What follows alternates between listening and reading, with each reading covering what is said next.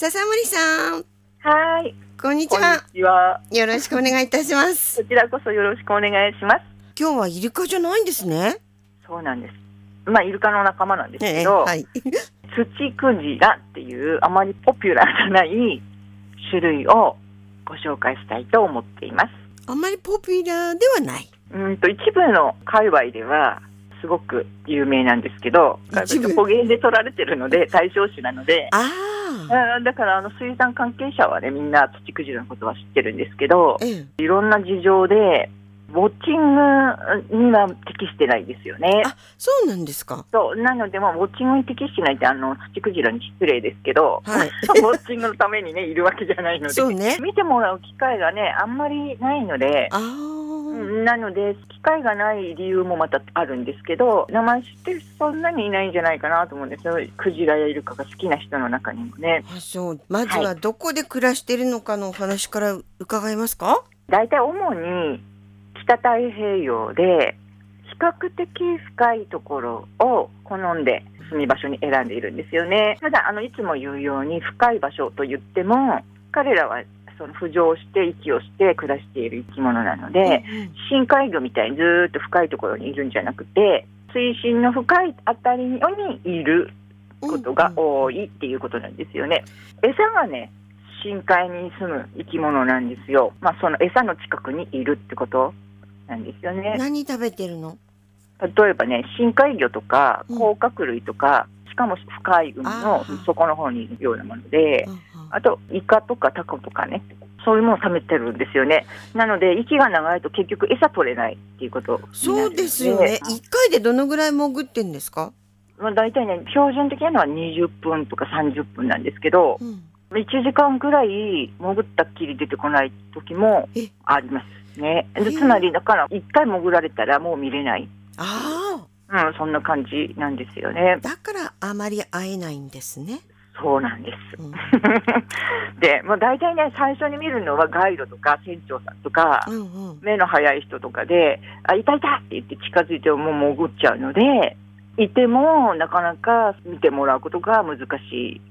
ガイド泣かせでウォッチング船泣かせの種なんですよ。うんうんなんでこんなに長くうん。潜れるの？潜ってられるから。それね、まあ人間がちょっと20分とか1時間で無理でしょ？うん。私はまあ1分も無理なんうんですけど。私もそうですね。でなんかあの肺が大きいとかね、まあ、そういうことももちろんあると思うあ体格がね、大きいから、うんうんだけどそれだけじゃなくて血液とか筋肉組織に蓄えられる酸素量が多いということらしいですよね。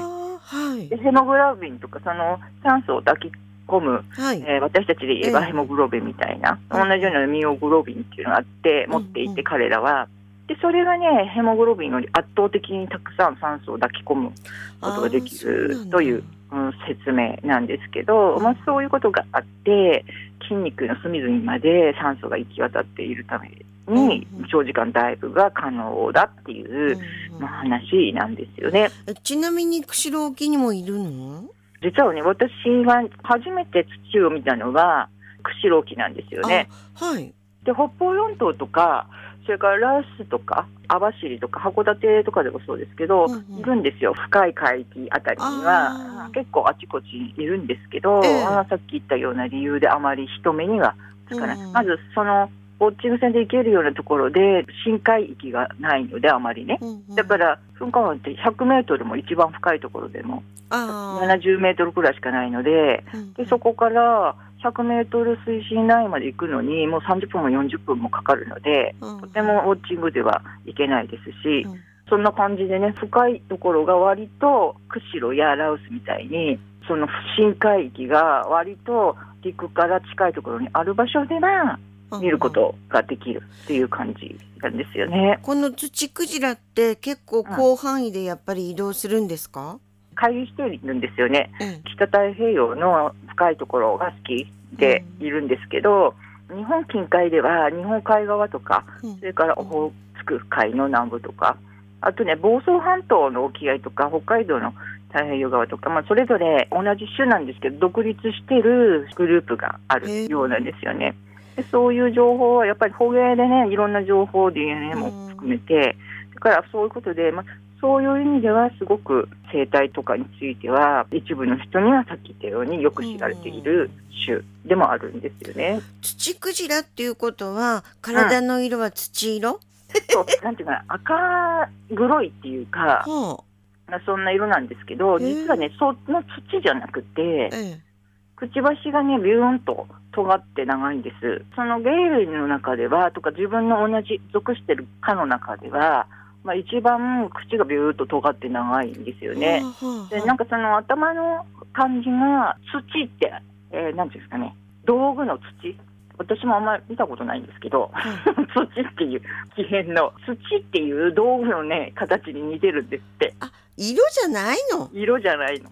なんですけど でも色もねええ。土色っぽいので で私それでいいんじゃないかなと思うんですけどすごく説明しづらいんですよね。あ土って言われてもみんなね、はてなっていう顔するんで、わかる私もよくわかる。調べればわかるんですけど、あはい。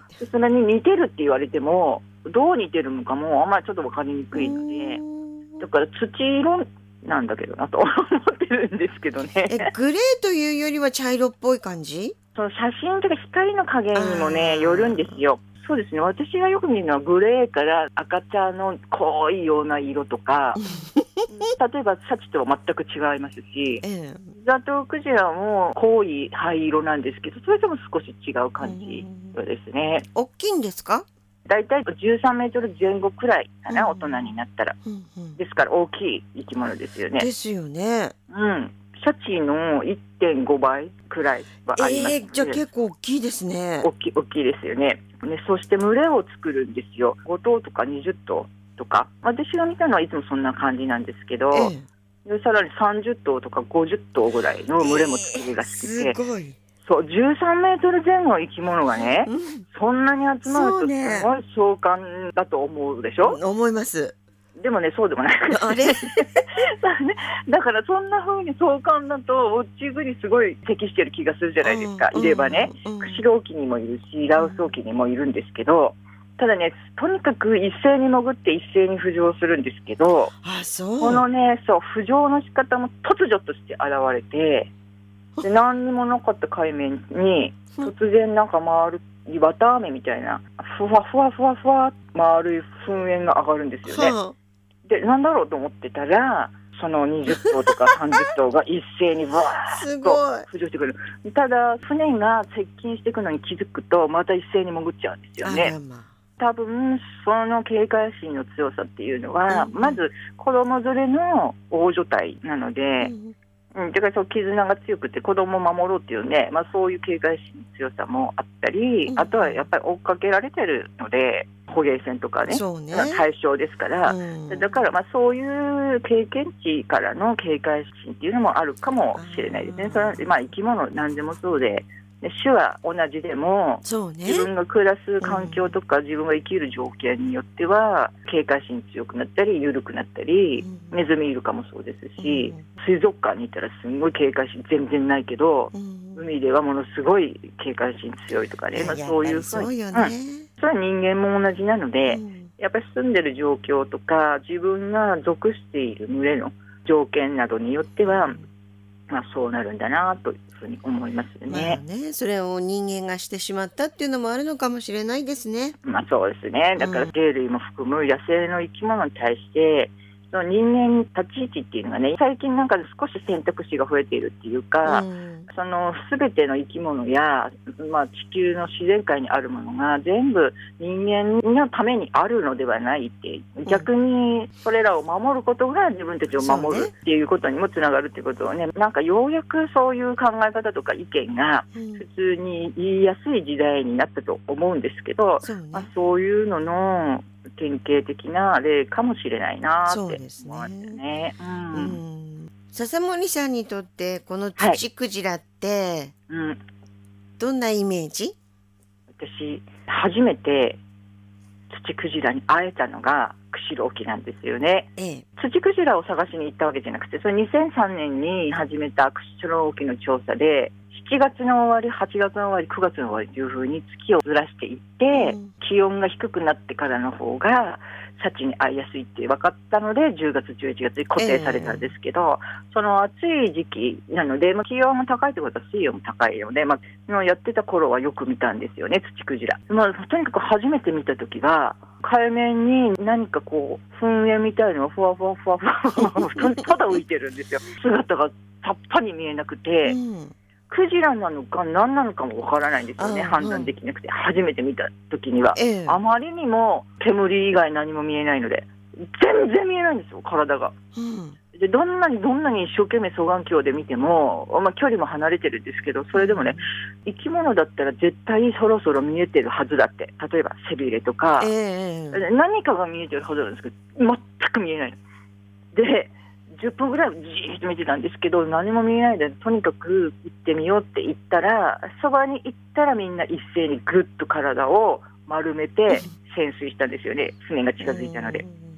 その時初めて体、背中を見たんですけど、えまるでなんか忍者みたいだなと思って。え忍者ですか、だってね、うん。頭のてっぺんの息をする穴だけ海面か。にギリギリに出して、うん。でふわふわ息をしてるんですよね、出したり吸ったりしてね。うんうんうんなんかあの忍者はものなんか筒の先だけ出して水面にね。やだ。体沈んで息だけをそうやってしてるのすごいそれを思い出して忍者みたいだなと思って。実際にはすごい体が大きい13メートルもねあるのに、ねだってその行動のねなんていうのかな。そんな大きな体には思えないじゃないですかうん。行動の仕方、うん。でも本当に忍者みたいだなと思って。だだけど、まあ、あちこちで釧路だとか北方四島とかラオスとかで会う機会が増えていくに従って子供をね群れで守る絆の強さですとか、それから面白いのに一頭が飛び始めると他のメンバーも一斉に飛ぶんですよね。それはねその威嚇をしているのか何か、まあ、遊んでるのか合図をしているのかわからないんですけどとにかく一斉に飛ぶんですよ有名なんですけどツチクジラの一斉ジャンプね。でねお祭りみたいにあちこちでじゃんじゃん飛ぶんですよね。その多分連携プレーなんだと思うんですけど何かの。でその連携の、まあ、良さとか、あとそれから遊泳するときやジャンプの時の力強さとか体が大きいですけどうん。すごい高いジャンプもするんですよね。もうなんか会うたんびに驚かされて、私としては結構好きな種類の一つなんですけど、でなんか名前つけてたツチクジラがいたんですって？それラオスの話で、ええ。一昨年かな？ラオスのね漁師さんたちが昔からカラスカラスって呼んでいる正体不明のクジラがねいたんです。ええ。で私もね何回か見たことあるんですよラオス沖で。ええ。そのね土クジラみたいな出方するんですけど、うんうん。体がすごいちっちゃくて土よりもね小型で。うんうん。でそれの用心深いのは同じでなかなか近づくこと難しいんですけど、ええ。ちっちゃいのばっかりいるのでカマイルカもあるんですけどその子供ばっかり集めたね幼稚園とかって呼ばれるグループあるんですよね。えでそれでメスが自分たちの子供をそこに連れてって餌取りとかに自分たち行っちゃってええ。え数頭の他のメスが面倒見てるんですけあどでそんな幼稚園かなと思ってたんです、うん。でそうじゃなくてみんな大人になっても小さいうん。ツチクジラで実は漂着したのを調べたらやっぱりあのそもそものツチクジラとはいろんな点で違いがあるということが分かって、ええ。新種に認定されたんですよね近年ね。えっと黒ツチクジラって呼ばれてるんじゃないかな黒土じゃなかったかなうん新種に認められたんですよね。でツチクジラって赤棒クジラっていうグループの中に入ってるんですけど、ええ。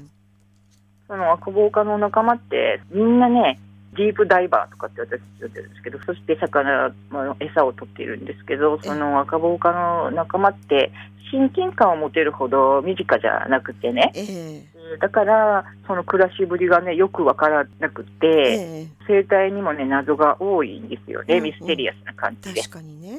まあ、シャチはご存知のようにそこにいるだけで注目浴びちゃうでしょ、シャチは。うんでみんなが会いたいとか守りたいとか思う種じゃないですかシャチなんてねそうねそういう種よりもより慎重にその実態を把握する努力がまあ人間側には求められる存在がツチクジラだなと常々思ってるんですよね。わかりました今日はツチクジラはい。神出鬼没の土クジラ。はい。そ うでした。笹森さんありがとうございました。はい、こちらこそありがとうございました。